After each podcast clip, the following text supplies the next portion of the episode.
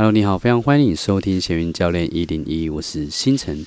在我们今天这一节节目呢，我们要探讨一个主题，叫做素人如何开始一个创业，素人如何开始一个事业。因为一般人会听到创业这两个字，好像会觉得，哎，创业很难。然后以前对于素人创业跟现在对于素人创业，它是不是有变简单呢？然后我们是怎么样去开始一个事业呢？在这一集里面，我跟 Emily 教练，我们一起来去分享我们过去的一些经历，我们曾经做过的一些尝试。然后，我希望在这一集的内容里面可以帮助到你，让如果你也是一个非常想要拥有自己事业的一个人，非常想要开创自己斜杠生意的一个人，我相信这个时代是一个非常棒的一个时代。好好享受这一集吧。素人到底怎么样开始一个事业？因为我觉得这个主题。我觉得这个主题，我跟老师应该是都有一些故事可以跟大家分享嘛。因为我们一开始也不是什么样的，对，都很素，对，也不是什么，我们也不是什么大网红啊，然后我们也不是什么偶像明星啊，就是一次就爆红那种。其实大家一开始都是素人啊。那我现在讲的是，假设我们今天啊，我们今天是完全都没有粉丝，然后完全就是很素很素的一个白白的素人。到底素人有没有机会创业呢？那我觉得今天这个主题是蛮适合我们来分享我们自己，比如说像我自己创业，跟老师一开始怎么样切入创业这个点，我们从这里来分享。对，你是怎么开始的？我是怎么开始哦？其实我的呃，我之前有提过，我前前面有大概长达七年的时间都在做全职妈妈。那一开始。小朋友上幼稚园的时候，我那个时候只是想说我要去找个工作嘛，我想要很想要回到职场啊，因为毕竟也好好久了，然后也很想要证明自己，说自己还还有这个价值，然后可以赚取收入嘛，然后可以提升自己的金钱这样子。但是，嗯、因为有当过妈妈的，大家都知道说，小朋友即使上了幼稚园，那其实他的上下课时间。跟我们真正朝九晚五的上班族其实是对不起来的，因为幼儿园可能四点就下课了。嗯、那虽然啊，即使很多人会说，哎、欸，那还是有很多人六七点才去接小孩啊。但毕竟，嗯、对，毕竟对我这样子，我们从小就自己带小朋友带到大的妈妈来讲，嗯，我会觉得太晚了。对，而且我也不太希望说小朋友留到这么晚还不回家。我觉得这是。我自己的一个的坚持啦，所以当初在一开始找工作之前啊，我其实是锁定最好不要加班的，所以我找工作全部都找尽量有看起来没有要加班，但是大家也知道啊，我们的职场生态其实不太可能有完全不加班这件事情，所以我在找工作其实碰壁了蛮多了，大概大部分都是因为时间的问题。因为真的不太可能不加班，即使不加班，那也一定都是六点以后才下班。所以我那个时候，那个时候其实有一点挫折吧。然后我就想说，好，那既然这样子，那我就退而求其次好了，我去找不要是全职工作的工作。然后，但是我告诉自己，同时我要去摸索其他的收入来源，因为我想说，嗯，我这样子去职场 run 了一圈，我就发现。嗯，这个职场生态好像的确对于空窗很久的的一个求职者，的确是比较不友善。对，嗯，好，那我就有这样的目标啦。所以后来刚好也是蛮蛮机缘巧合啊，就让我找到了一个呃，可能以前认识的同事主管，然后刚好他有一个远距的职缺，所以我就刚好在家工作了。那很幸运，我也是有弹性的工作的时间，可以让我兼顾小朋友。所以这个时候我就开始在想说，那我可以做什么样的副业？那个时候好像还斜杠这个名词好像还没有很多。然后，嗯，我那个时候对于创业这个感觉跟印象，就是想说，创业，创业好像就是要拿一笔钱来盖，就是要租个咖啡厅。这个叫做创业，或者是我要拿一笔钱投资，一些前提，创业前提。对，那个时候创业对我来说是这样子。那，嗯、呃，我尝试过一些，比如说，呃，我还有有去批货吧，然后去上过虾皮买卖什么的，然后也有自己做过一些手工艺的作品，可是都对，嗯，做的不是很有心得啊，就是会觉得说好像，哎，好像也没什么订单啊，然后找不到那个诀窍，然后那个时候也不太知道我要去哪里学。那后来，后来也是阴错阳差吧，刚好是台湾，我看台湾可能前两年正在开始萌芽这个教练的这个模式。然后，所以我我就去了解一下教练是什么模式。所以从大概去年的时候，我就踏入了这个领域。然后没想到就这样子一直一直经营下来，已经一年多了，觉得自己蛮神奇的。嗯、对，然后跟我过去对于创业这个名词很遥远的那个情况比较起来，我现在发现，哎，其实现在的情况对素人啊，或者是没有任何。嗯，流量或者没有任何的粉丝来讲，其实是相对友善的环境。老师，你有这样觉得吗？你让我想到以前我跟我的创业老师讲过，聊过一件事情。那个时候，那个时候是已经六六，应该是六七年前的事情了。嗯，然后他有一他有一阵子去尼泊尔的朋友的婚礼还是怎么样，然后他回来之后，我们在新加坡还是台湾，我们在我们在聊天，我就问他说。哦，那个时候我原本我我我想跟他一起写一本书，然后他因为他网络创业很强嘛，我们就想写本网络创业的书，然后结果我就问我就聊到你觉得现在就是大家创业的的环境怎么样？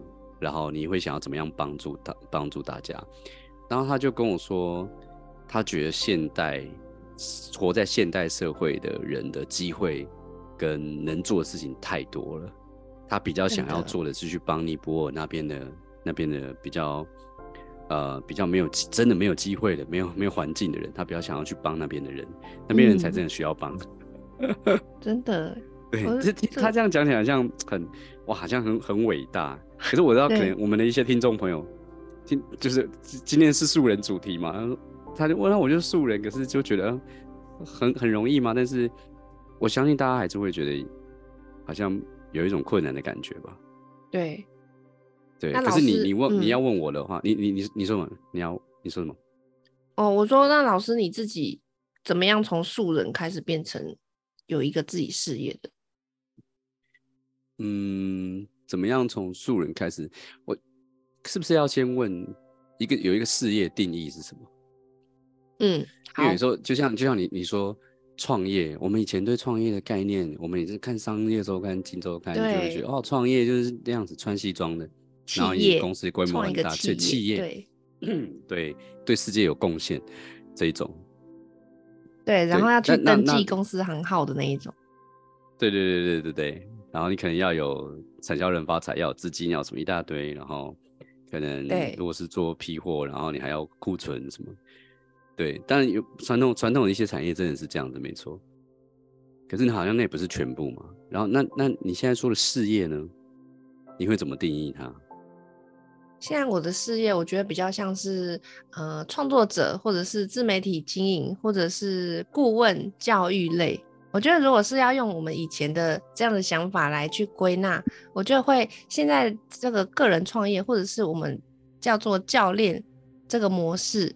会比较像是教育，教育类。我可能当一个老师，也可以成为一个职业。我可能教一个技能，也可以成为一个职业。那这个职业并不一定要需要你拿出什么很多的资金，也不需要你成立一个公司行号就可以做到了。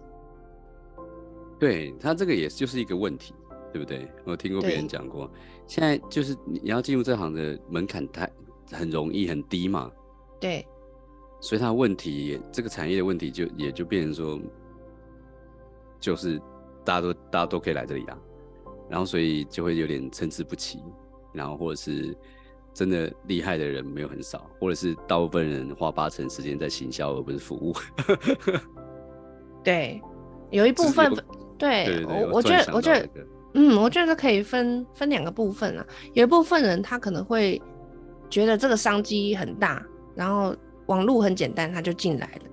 但是其实像我啦，像我或者是一些他们完全没有想象过创业的人，他们会觉得说，即使已经看起来这么简单了，他们好像还是不敢进去。他们会觉得说：“哦，我我还是我还是躲回我的那个工作圈好了，我还是工作好了。”可是其实自己心里还是会有一股冲动，就是我好想要去做一些我自己可能会喜欢的事情。对，我觉得你会更接近，更接近这样的朋友的心态，因为你刚问我是，那我是怎么从素人开始的嘛？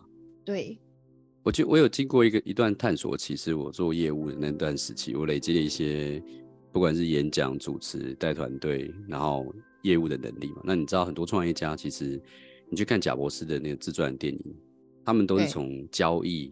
你要会有跟客找到客户跟客户交易的这个能力开始，一周工作四小时里面也是说 deal，就是要学会就是交易。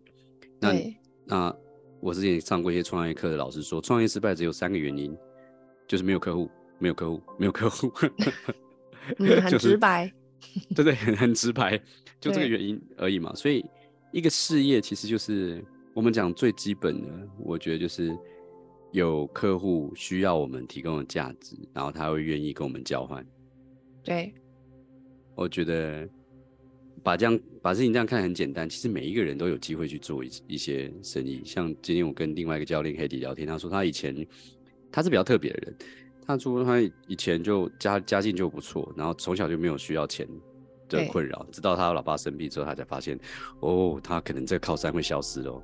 嗯。可是因为他都跟有钱人一起念书，所以他们就会有一些奇怪的门路，然后进了一些很很多人想买的鞋子，他们进五千块，然后卖两万块，哇！然后他们批一大堆，这样就是，就他他没有那样的一些一些这件事情很难信念，所以他就很自然而然做出那些不一样的东西。我突然想到这件事情了，然后对我自己怎么。开始我记得是探索期完了之后，我有一个憧憬期，嗯，就是我开始看一些创业的书，什么日本人怎么卖御饭团，什么黄金御饭团的一本书，然后还有你你你在推的那个多元面向的那本那个人。冰淇淋那本，对对，很多四个冰淇淋的那本书还是三个，那个我也我也有看过。然后个人品牌十十五年前呢，我有看一些很多个人品牌他们怎么做的一些书。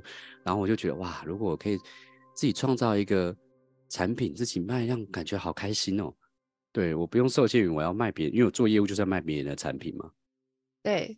那可能我有创作者魂，所以我就会觉得哦，如果我可以很自由的挥洒卖我自己的产品，多好。我就有这样一个憧憧憬期，嗯，然后，然后我对一个行业产生兴趣，是因为我很喜欢学习，对，我就是很听很多讲师上课，我觉得很有帮助，然后我也为了成功，好像要看很多书，所以我就看很多书，然后就一直在不断学习，然后就会有有很多，就很喜欢跟别人分享这个东西。老师，那你那你第一份。自己把它定位为事业是什么东西？嗯、是在做什么？你说的是什么？你说我的事业，还是你人生第一个份收入吗？还是？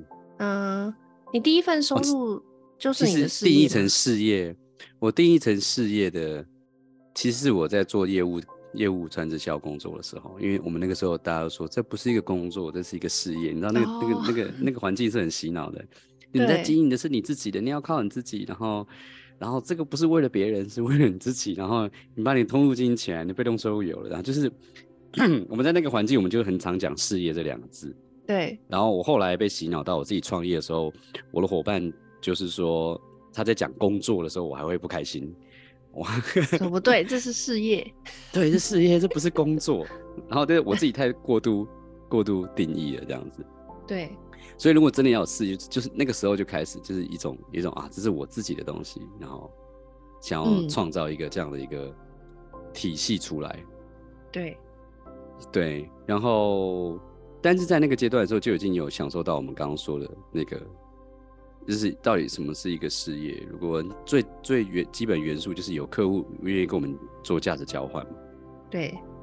那个时候在练习就是价值交换的事情，所以应该是那个时候就开始，然后后来是从那个时候的能力延伸出来，我自己想要办一些活动，我想要学心智图，想要学快速记忆，我想要学不同的课程，我找别的老师来，然后我自己去做宣传。对，对，这样的话，我那时候没有钱，我就可以没有钱的，然后跟别人一起学习，因为是我办的嘛。对，我就可以在里面上课。然后就开始开始自己做一个自己的事情，由自己规划的事情，对不对？对，我就自己规划行销，然后规划课程名称，然后规划那个行销活动，然后印 DM，然后写 DM 的文案，然后接电话。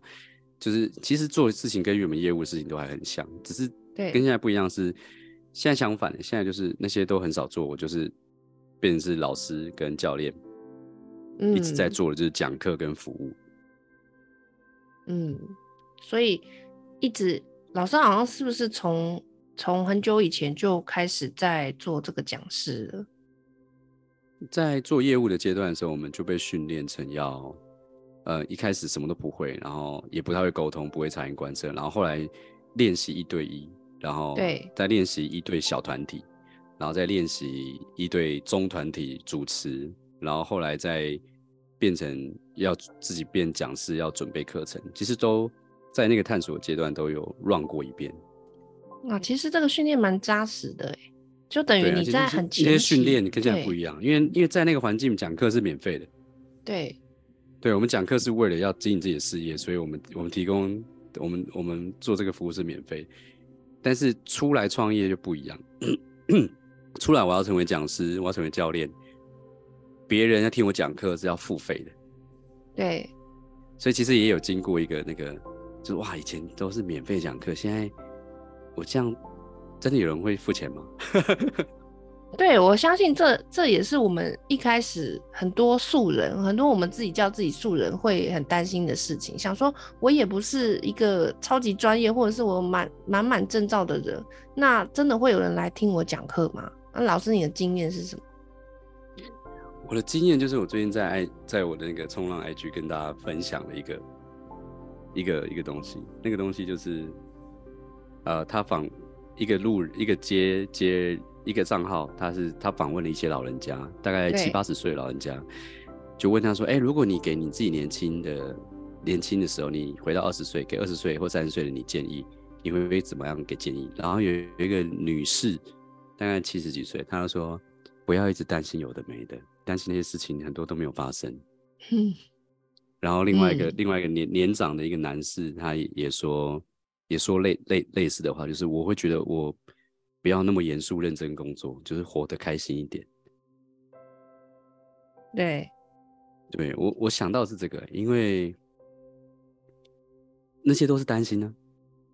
我没有做过怎么办？或者我会质疑自己到底有没有有没有可能吗？我能我能做到吗？这就是人人类在创造奇迹的时候 最大的制约。最大的制约就是想可能吗？我可以吗？我没有做过什么的，可是。这都是一，这是如果用八十岁的回头来看这件事情，这些都是庸人自扰啊。对耶，所以变得我开始训练我们自己，嗯、就是当你想到一件事情有点兴奋，然后可是你开始质疑自己说，你内心一定会有个声音说，有可能吗？你做得到吗？什么的时候你要兴奋起来？没错，对，要训练自己，就是这种事情代表你说你你你走在路上，对。因为我们都期期待一个很奇怪的世界，我们都期待一个我们百分之百做什么事都一定会成功，然后我们都知道任何一条路怎么走的那个世界。我们好像有这种不切实际的期待，然后就被这个不切实际的期待给困扰了。不成功的事我就不要做之类的。对，就是有一种投资，投资可能可能可能可能稍微对对对对，就很很重。很重结果，然后都没有做，然后就放弃，这是最常见到的事情。老师，我昨天听到一个讲座吧，然后那个讲座是一个创作者开的，嗯、那里面的那个学员就问他说：“哎、欸，那个，请问你怎么样可以维持这样子一直创作，一直创作，然后而且可以创作这么多年，然后开始有粉丝这样子？”然后结果他给了什么答案？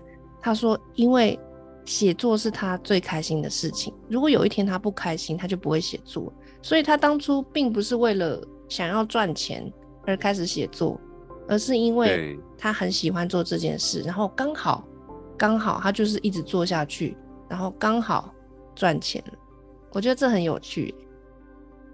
对，这其实偶尔我们都会听到类似的故事，对不对？对，就是跟随着你的热情，然后或者是你怎么做？嗯，没有，我就这样子见招拆招。对，然后就就到了。可是我们最常听到其实是另外一些故事，好像我们常常看到广告，我们常常看到的，对，他们在讲的是，呃，他们在讲是你想赚钱，你可以做这些事情就可以成功，一个成功的路径，对不对？对对对对，这两个，嗯，其实都可以诶。我觉得其实没有说没有说你想赚钱，然后你就做自己不热情的事情，呃。就是很不好的一条路，对，还是有人对啊，还是有人做，对对，很累，但是他又赚钱，对不对？对对对对，就是他可能喜欢当苦行僧，那也是一条路啊。苦行僧就是一条你想要呈现给世界的的的形象，一条一条路，我觉得都都好，就看每个人自己的选择。因为因为我会这样讲，是因为我当初我当初开始创业的时候，赚钱对我来说是一个很重要的事情。对。对，因为我没有钱嘛。对。然后就是，然后又又回回到回到家里，然后住家里这样子，然后又不想去找工作，然后带着这样一个很多的焦虑，然后去做。那也不是说带着这样焦虑去做不会失败，只是过程有点痛苦。对，就比就就像就像一个工作嘛，就像我们对工作的定义，对不对？对，就是。我觉得那个时候没有发现到的，就是我们不想做自己不想做的事情，所以我们就离开了自己的原本的工作。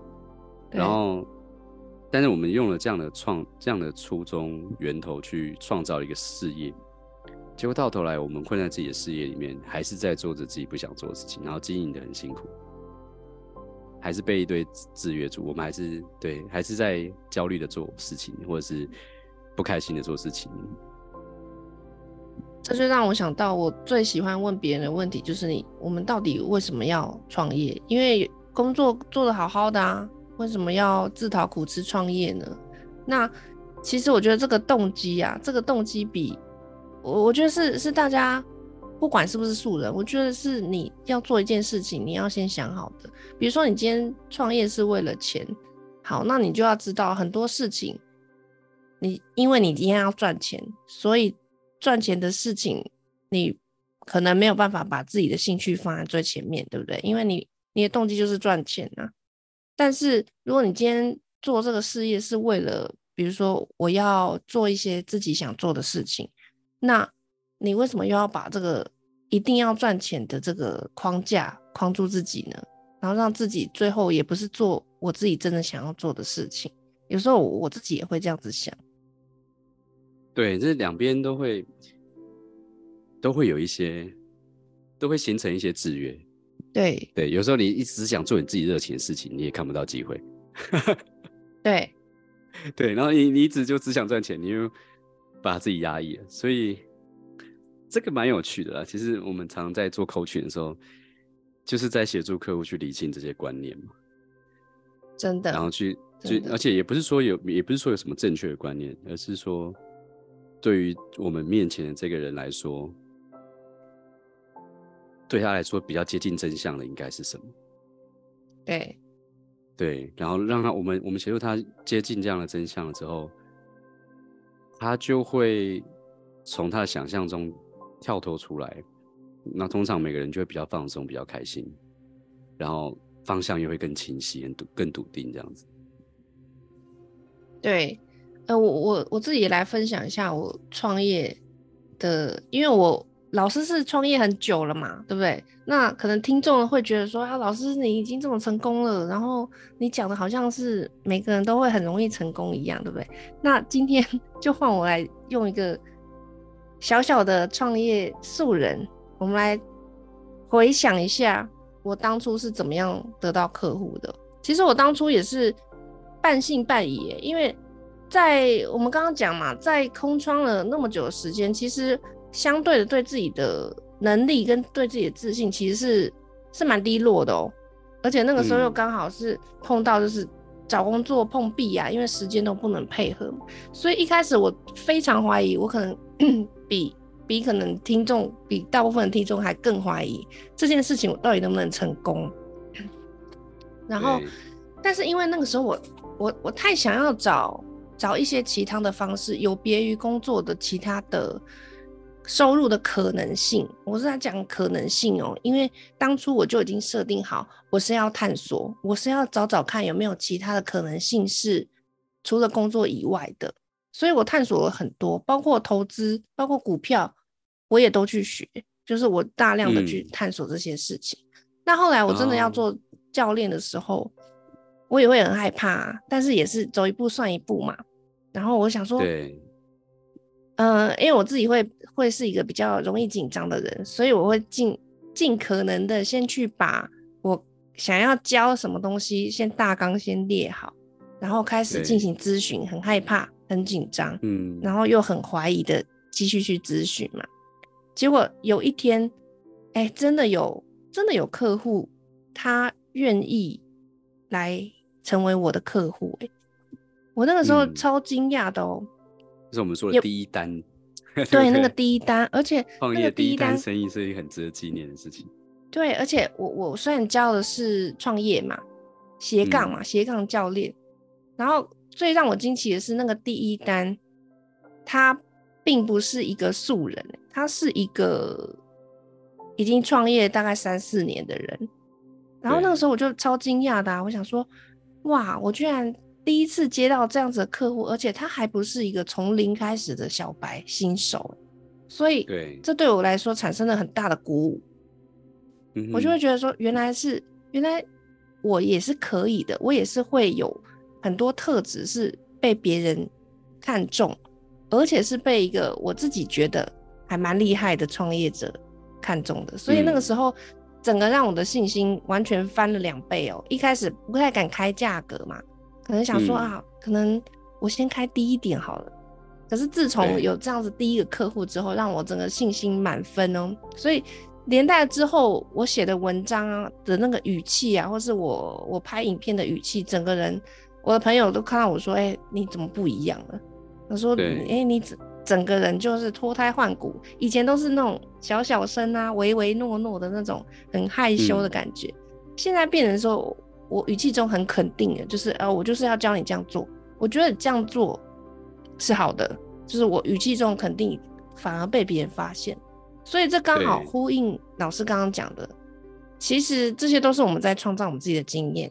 那我们会怕，其实是正常的，因为我们过去根本就没有产生过这样的事，我们也完全想象不到会有一个这样子的角色来找我们，对，或是成为我们的客户。我觉得这只是蛮珍贵的，我不知道老师有没有，老师应该也有更多这种类似的经验，对不对？嗯，都会有。然后你刚刚讲的让我想到，其实大家没有，就是如果是素人创业，我们没信心是一个，就像我们说的是，你要去创造一个新的事情，然后你会质疑自己，那这是好事，因为这是代表说你真的在创造，而不是在活在经验法则里面嘛。对只是大家就会就质疑，然后就会觉得。不能带这个状态行动，我们一定要带着信心的状态才能去成功。这基本上就是一个很大的错误的前提。对，谁说一定要有信心的人才会成功？信心其实根本没没有没有我们想象中的这么重要，反而是你没信心，代表说你在你在尽人类的义务，因为人来人类来这个世界，贾博士的嘛，我们就是来改变世界，就是没错，每个人来来就是为了要创造一些从无到有的一些东西。那你从无到有，你怎么会有信心？所以你不需要信心啊，没信心才是正常的路线。我觉得这样定义感觉可能好一点。但是刚刚像你讲的时候，我觉得很有趣，就是我想到我联想到一个没信心背后的根源是什么？嗯，就是我们我们都被框架住，就是这个体制内告诉我们的，人类都会讲迷信权威。对，我们觉得有成成功的人听他的话就是对的。然后我们又会觉得一定事情一定有正确的答案，所以我们只会相信有成果的人给我们的一些建议或给我们的一些帮助。对，就像现在然后房间的教学一样，你一定要有成果。对，对，对，这是这是人类一个一个天性。对，其实我们在学灵性成长、身心灵的时候，有我忘记那个是哪哪一个哪一个哪一个导师，他也有讲，就是我们就是他的重点就是人类不应该迷信权威。然后他在讲他在讲课分享的时候，他就说：“你们不要信我，或是怎么样，就是这不是我要让你们看见的真相。”对对，真正真正的真相，其实在。其实不是在权威身上，而是在每个人的心里。就是在你你越来越接近真相的时候，你就可以放下一些权威的权威的的说法。对对，所以我们相信权威，然后又觉得有对错，所以我们就会觉得我们不是像权威那么厉害，但我们就不能做这件事情。这是这这这一整个逻辑，其实根本就有点怪怪的。对。对对对，因为尤其是在我们在当教练的时候，我们会更能体会到这件事情嘛。就是有时候我们的我我们跟客户的合作是一种共同的创造，因为 像江神教练讲的很棒的那个例子，就是你拿你拿手机照自己的法讯照不到，你拿手机照别人法讯照得很清楚，这就是教练存在的意义嘛，就是就是人与人之间 可以激荡出火花的那个意义。你靠自己一个人，很多人都会走路。胡同走不出来，可是你你可是有另外一个人协助你，就是他就是有办法可以让你创造一些东西，所以我们会没有信心，可能会觉得我们我们不是那个权威，可是实际上不一定要是什么权威或是什么很厉害的专家，对，我们才可以真的对别人有帮助嘛。我觉得这是一个好像蛮大的一个、啊嗯、呃没有信心的一个。一个制约的感觉。其实我们会发现，嗯，很多人他其实，在生活中就已经在帮助别人，只是大家都会觉得这个帮助好像都是小事，都是不足挂齿的。对，但滴水穿石嘛。对。其实有时候我们只是没有把那些东西，我们会的那些知识，把它整合起来。如果，如果你曾经。我觉得，如果你曾经在某一些领域中有可能研究过，或是有喜欢过，那你一定有具备的某一些程度的知识。那只是说，对，因为我们知识的使用可能都是很分散，分散在生活里，或是你可能跟别人聊天，帮助别人的事情，你觉得那只是一个聊天。但是如果说你今天有一个很很有架构的方法去把它组织起来，或许每个人都会发现。你多多少少都会有一些可以值得拿来去帮助别人的事情，就是价值的一种呈现嘛。你说的这个就是对啊、呃，我们过去学习东西的时候会用心智图或是逻辑思维组织架构流程步骤，然后这些东西整理起来，这个知识可以帮助到别人，就是用经验法则去帮助到别人。对，对我对啊，就是很多人现在大部分人在学的是这个东西。但是我其实我最近在，我最近在，我最近在在体会的其实是另另外一个另外一个路线，嗯，就是我们以前觉得有价值的东西，就是有知识、有步骤、有经验，然后按部就班，然后让你清楚明白、有信心能够学会。可是其实你中间还是需要一直不断的让让客户有信心，因为他没有做过就是看不见嘛。对，对啊。然后这更重要是这样流程步骤也不一定百分之百百分之百的。有效，然后我们，所以我们以前只看见这个东西，所以我会觉，我们会觉得我们要做的话，我们就只能提供类似的价值。所以这在我们做很很多教练或者很多创业者的时候，他们现在这种只有这一种提供价值的方法的时候，他们会不知道自己要提供什么价值，嗯，他们会太在意这件事情，我是不是没有没有帮助，或者我是不是要更多，我是不是要学更多，是不是要更清楚。还是什么，然后他的生产力就会受到影响，对，状态也也不太好。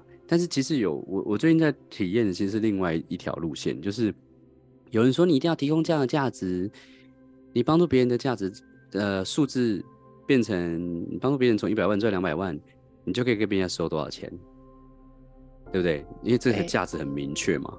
对。然后你这些知识步骤可以帮助别人提供这个价值。可是真的只有这条路吗？这是重点。嗯，我觉得就是有有有没有可能别人因为开心付你一百万？有可能。那重点是你收不收？你能不能开心的也收？收对对，有有有有些人就不不行啊，我我我我没有办法赚两百万，他就陷入在那个数学的框架里面的。对，对我最近最近在体验的就是就是不要有这些架构，也不需要有这些逻辑归纳的另外一条路，可是它也有价值。老师，这听起来比较像像不像是？其实，其实价值是是客户决定的。以前我们学价值的时候，有人会把它归纳成就是呃实质价值跟虚拟价值。对。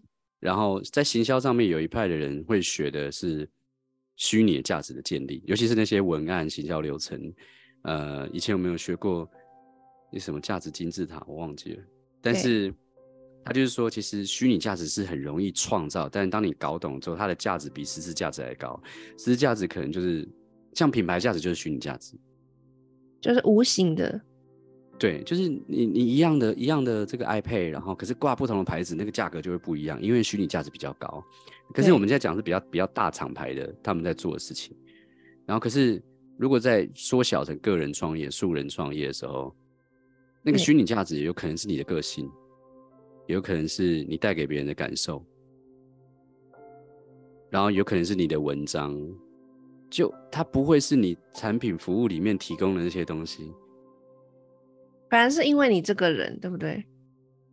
有，有可能有一个有一个这个可能性，你也有可能是因为你这个人后面的连接，后面人脉，然后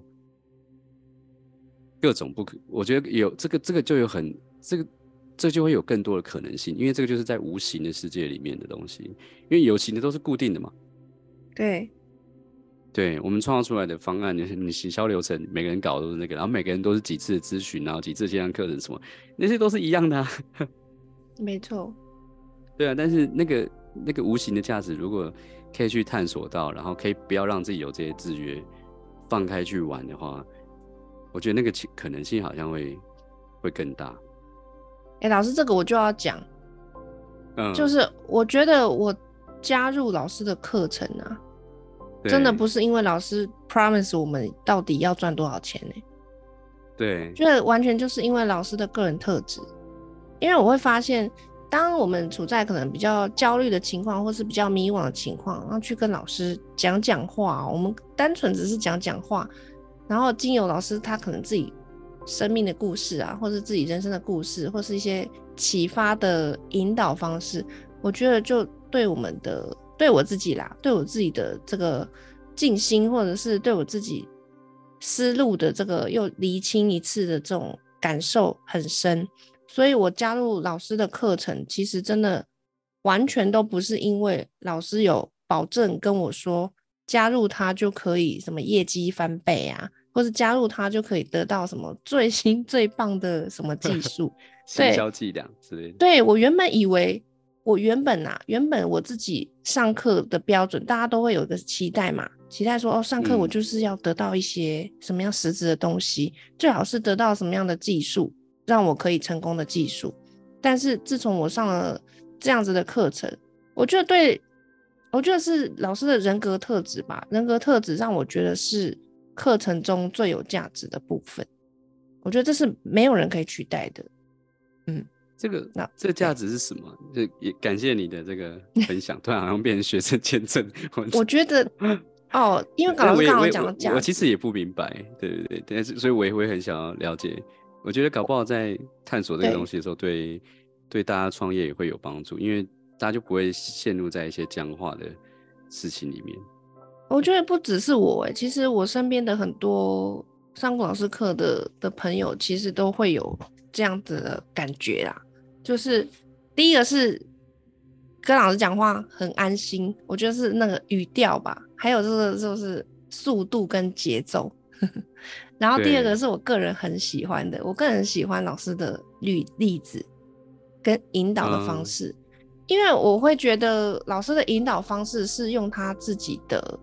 经历，然后来去让我们去理解。那因为老师的经历有很多嘛，所以我觉得是这种特别真实的感觉。不是虚拟的，不是说谁说什么事情，或是谁做了什么事情，因为那些事情好像离我们很遥远。然后也不是书上说的什么事情，因为书上也离我们很遥远。但是老师会，我觉得老师很棒的地方是，你会用一个你自己真实经验过的故事，那那故事真的跟我们很接近，我们会有共鸣。那有共鸣的情况下，就很容易理解，很容易有被同理的感觉。我觉得我自己是这样子。这就如果拉回来讲。你刚刚说了这个，其实又会回到就是新素人新手，然后他的信心要从哪里来？因为就像我们一开始讲，我说大家都迷信权威，觉得权威专就是不是说我们不要有助人的专业，不是那个意思。我们还是要持续的去把你想要学习的东西好好的学习，然后有这样的专业可以有一些依据，至少还是可以帮助别人。对，但是但是如但是我们不需要就是。这么厉害，我们才可以开始一个一个生意。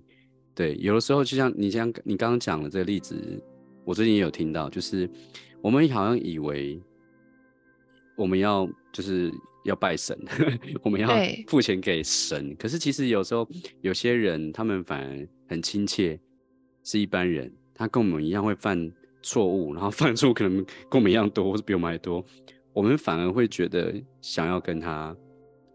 想要付钱给他，想要跟他一起学习，我会觉得有价值。同个世界的人，对对对对，所以这就是也是一种虚拟价值，不是说神就不好，神也有它的价值，就是每个每个不同的东西都有它的价值，那只是我们要怎么创造出走出来自己那一条有价值的路，我觉得这就是大家可以去探索的地方，但是这个东西就可能比较不太能公式化的东西吧。我觉得有点有点个人特质了啦，其实就是把我觉得创业素人创业某一部分的的的的关键，可能就是你去发挥你的特质，然后跟你的经验，然后去找到一群他也很珍惜你这个特质跟经验的人，这样就是一个一个媒合的点，但不需要你很厉害，或是你不需要装的很专业。好像那种就是很厉害啊，不需要去对，也不用打肿脸充胖子，对对对，然后戴一个面具迎合别人，就是你不需要为了追一个一个女生，或者或是找另外一半，然后把自己变成别的样子。这是样六十亿人呢，你一定会找到一个跟你契合的人。对啊，那有些人他会觉得说他他希望他想象中的可能事业就是要那种形象，对。他要塑造那个形象，那我我自己也会觉得，有些人他是人设会塑造好，但是我觉得，既然要让自己轻松，那当然是展现自己最自然的一面，所以让人家喜欢的一面，那会不会是更好的方法？我现我最近我就觉得大家太看得起我了。最近这样 就是有时候大家跟我聊天的时候，我说老师你经验这么多，然后 coaching 这么多，我说我也没有到 coaching 数千数万人呢，我就是。就做这件事情而已。对我，我可能最近要把我我跟大家之间那个形象调低一点。对，对，但我们对我们我我就是对我是，但我必须说，对，我也没有把老师造神啊，因为我也不是说哦，老师说什么叫我做什么，我就百分之百要照做。其实也没有，因为我就叫他不要做嘛。对，我觉得 不要照老师的观念，他不会说你要听我的方式，你要听我的流程。反而是他会很尊重每个人的差异化，那其实这也是我我自己的价值观呐、啊。因为我自己在对我的客户，我也不会说你一定要照什么事情。我觉得包括 coaching，其实也有很多门派嘛，行销也有很多方法嘛。但是重点就是每一种方法都可以用，那你适合什么？那我也不会去。这样好同温层哦。对，你说我们两个很同温层嘛？没有，我我们这样，对我们两个同温层，然后再吸引更多同温层。哇，我们是不是井底之蛙？其实这，我觉得某种程度它就是一个，因为我们没有要锁定所有的人啊。那当然，对，在现阶段，我觉得就是先去找我们喜欢也喜欢我们的人。那其实这就是，我觉得今天的主题素人创业，某一步，第一步可能就是找我们喜欢。然后也喜欢我们的人，那他其实就达成了一个最基本的交易嘛。对，其实别人的方法也有用，比方有些朋友他们还是在他们他们很热卖那些课程，都还是那种教你行销怎么做，知识变知识变现怎么做，讲师怎么做，品牌怎么做，然后都是在教经验法则或是流程，国外的东西，都是都还是这些东西嘛。对，然后但是这些东西也是有用的，有些就是方法之一啦，对不对？众多方法之一，方法之一。然后当你觉得你需要的时候，你要穿这双鞋的时候，你去穿，我觉得也是 OK。而且我相信还是有很多市场，大家还是很需要。对啊，对对对，对，我觉得就是不同条路，啊嗯，然后如果就是各取所需，我觉得也也也蛮好的。然后只是我现在的那个路比路线比较有点很明显，就是 就是走另外一条 奇怪的路线，走顺着心流的路线。对对对，广告要打不打的，然后，然后果然很多事情做一半不做了，然后，所以我可能有新的东西冒出来了。对，我可能价值观也是这个这样的吧，所以我才这么喜欢咨询。对，但是我确实也很喜欢跟大家，就是从三年前开始觉得，因为我原本是做疗愈的嘛，对，身心灵线上课程，当然有以前有教一些网络创业，可是其实后来发现我不是很喜欢教以前的那些流程的东西。对。对，一方面教起来很辛苦，然后另外一方面，对，最主要就是教起来很辛苦。对我，那我现在也有一点感受了。对，的确是蛮有一些技术啊，或者有一些步骤，真的是，甚至是怎么使用，的确蛮繁琐的。对啊，你而且我们以前又经历过一个，你以前教别人怎么架站，然后你录好了二十堂课，一个月后那个网站软体更新，然后你的你的你的二十堂课全部都要更新，真的，哇。对，然后我我的可是不一样，就是有些比较比较稳扎稳打型，他们就说没什么，再更新就好了。他们可以哦，可是你你要我你要我回头去看一些我录过的东西，然后再更新哦，我会觉得很繁琐。我想做新的，我觉得这些可能是就是一个习性，对，跟个性特质有关系。我比较可能就是一直去做比较不行，对对，但我有认识很多朋友，他真的就是他可以。而且他会做的很细致，就不同的天才，大家如果可以整合在一起也蛮好。所以像现在，其实我都蛮鼓励，呃，就是我们所有所有的学员教练，如果我们还有机会，七月会办活动嘛，我们对把大家聚在一起学个心智图，然后如果大家可以互相的去交流合作的话，我觉得会应该会蛮好的。对，虽然我以前是自己一个人很独立，但是因为这是我的个性，就是喜欢自己一个人往前冲。对，可是。但是可能年纪到了，我觉得如果大家大家一起，人多这样比较有趣。对，我就希望我八十岁了之后，对不对？我可能往生了之后，就是还有很多人会来怀念，就是啊，以前星辰在的时候，好像蛮有趣的。然后会会会，老师我会怀念你。对，有些事情还没做完的话，然后大家会大家会因为我的往生，然后毛起来去做，我觉得这蛮感动的。对，所以现在是。可以的话，就可以把大家聚在一起，然后每年都每年同一时间，大家聚集在一堂。对对对对，怀念星辰老师。对，哇，这想想好远了，小孩有点有点感动。对对对，对，所以我们是不是要拉回来？今天是素人创业。对，所以我觉得我们在这这今天的过程中，其实也谈到，其实有不知不觉都有谈到了，就是谈到我们素人到底怎么样开始嘛。怎么开始？那创业真的很难吗？其实，其实我跟老师的经验没有那么难，只是你要不要带着一颗这种探索的心情去尝试看看。有尝试，说不定会有意想不到结果。因为创业这条路可能不是我们所想的嘛。老师刚刚讲的，这不是我们经验过的，当然一定会担心害怕。但是其实所有的人都是这样子过来的。那。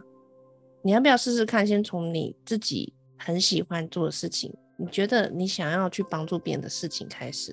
我觉得这可能就是，呃，素人，或是我们现在身边跟我们一样的人，我们现在就可以切入的一个方式。对，以前我我我最喜欢的一个问题是，你过去三年你花了很多钱在哪里？对。你你花了很多时间研究什么？那为什么？因为有你这么好的消费者，代表也有同样消费者也很多。你要不要试试看？蛮有道理的。对，进入同样的行业。对，我那时候就因为这个问题开发出一个 offer，一个高单价的 offer，然后那个时候还那时候也也因为这个高单价 offer 跟别人合作，然后也也有赚一些钱。对，因为我那个时候问的问题是什么？我我我就我问我自己，哎、欸，我然后我就发现，哎、欸，我花很多时间跟金钱在干嘛？在买我的自由。对，因为我把所有的事情都都都流程化、系统化，然后交给别人做，然后我我都在冲浪，然后然后我就想说。我花了这么多时间建立这个东西，那谁会需要呢？哎、欸，我做到同行需要，哎，然后我就发布一下，结果有个同行就来找我合作，他希望我来帮他做这些东西，这样，然后我就请我的团队来帮他们做一些，然后我自己也跳下去做一下，然后那个案子做的还不错，对，那个时候就是有我们浪学两次，然后有对，啊两两次都有超过百万，哇，好棒哦，对对对，下次要来问老师怎么做的，就。对，好，下次可以聊一聊这个怎么做。对，对对对，所以同样的问题，我在问我自己的时候，就说啊，我很喜欢冲浪，所以我很喜欢研究板子。然后有一阵子，台湾这个是我们这个冲浪界的一个小小小的有趣的那个消息，就是在巴厘岛这边有一个冲浪品牌，然后他现在在台湾有有我们有有有人在有人进口在卖那个冲浪品牌，嗯，可是刚开始在进。刚开始那个那个那个代理商他进这个冲浪品牌的冲浪板的时候，有好几个朋友都跑来问我说：“这是不是你？” 对，很多朋友都来问我说：“这是不是你？”我说：“我我说这这不是我，因为我搞不定，我搞搞不定那个海运跟航运。对，因为他那说我我不知道怎么，我不知道我找不到人，然后不不会，然后他们刚好有那个资源，然后那大家为什么会会以为是我？是因为在更早期的时候，我来巴厘岛的时候，我就一直在一直拍一些影片。在我的一个有有一个巴厘岛的社团，我就在里面带货，你知道，我就不务正业，大家以为我是教练跟心灵老师，然后我就在我跟小蜜就在巴厘岛搞搞搞团购，对，对，我们就什么时候乱做，然后我就是一直去很喜欢看板子，我就一直在分析这个板子怎样怎样怎样怎样，然后那个那个板子 CP 值很高，所以那个品牌就大家又有一群人就会觉得那个品牌是我带起来的，嗯。那个品牌在台湾是因为我我有一部分是因为我的关系，然后很多人都，可是其实我不觉得，我其实我听到的时候会觉得他认识我嘛，可是我只是单纯开心的分享，而且就我我觉得其实就算不是没有我在，那个品牌还是会红啊。对，对对对，但是早期我确实也有，对我确实也有有趣的事情，就是我自己从来没买过那个牌子。那是巴厘岛的 local 品牌，可是我是我都买。老师很适合美国、澳洲的。对啊，推荐带货哎。对，但是哦，但是现在也不不做好累，因为说要帮人家带带东西回去要加很多钱。对，不是不是啊，就是要包要花很多时间做包装。对。然后我们就是就是可以，可是我对我们来说，我们就啊不无少补，帮别人带一些带一些产品回去，然后赚点机票钱、住宿费什么的。对，然后。我也把它变成一个可以赚钱的东西。对啊，其实这也是也是一个也是一个可以变成事业的事情，所以真的没有花了很多时间跟钱在上面嘛。对，对你花很多钱 跟时间在上面，那你 等于说你有很多别人不知道的经验，然后你现在提供，你现在就你就开嘛，就开一个 offer 说有没有人需要，我收多少钱这样，团购起来了。对，结果这真的就真的会有人有需要。对，前阵子我才带了一堂冲浪课，就 莫名其妙，我就开始在进阶冲浪教学，然后我就随便问问，然后有人有人说想要学，我说好，那一天三千这样。嗯，对对对，就也是不如少补，但是就是我们说事业是什么，就是一个客户出来，然后有有人愿意付钱给你，或是交换价值这样子。这个事业就成立了。那我们好像我们也不用想说，我一定要怎么样才叫做一个事业，对不对？只要有人付钱给你，那要么你卖自己的产品嘛，要么你帮别人卖产品，或者是你卖自己的经验技术。啊、那甚至那你可不可以也可以卖别人的经验技术？我觉得这些都是都是其中一些方法。那对，我觉得这个很好玩，想起来很好玩。就是我自己也会有很多想法，就是诶、也许下一次我我可能就教练之外，我就可以去做很多很有趣、我自己又很喜欢的事情，而且又可以赚到钱。对，宇宙会告诉你哪一条路可以。OK，我们这一集节目就到这个地方。希望这一集节目会让你有更多信心、更多的勇气，知道自己想要往走哪条路，并且立刻去迈进。如果你对于成为教练有兴趣，成为疗愈师或者成为助人工作者有兴趣，欢迎参加我们在社群里面常分享的一些有关于双技能认证教练跟贤教练方式的活动。